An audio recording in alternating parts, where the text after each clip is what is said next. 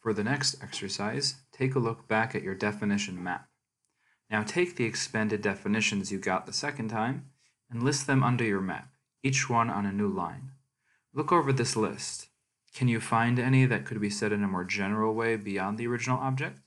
What do you think of when you take each word by itself and try to understand it as an idea? Don't be afraid to be philosophical or intellectual, it just means you're thinking. Write down your thoughts next to each term on your list as they come to you. When you think you've got as abstract as you can, feel free to continue.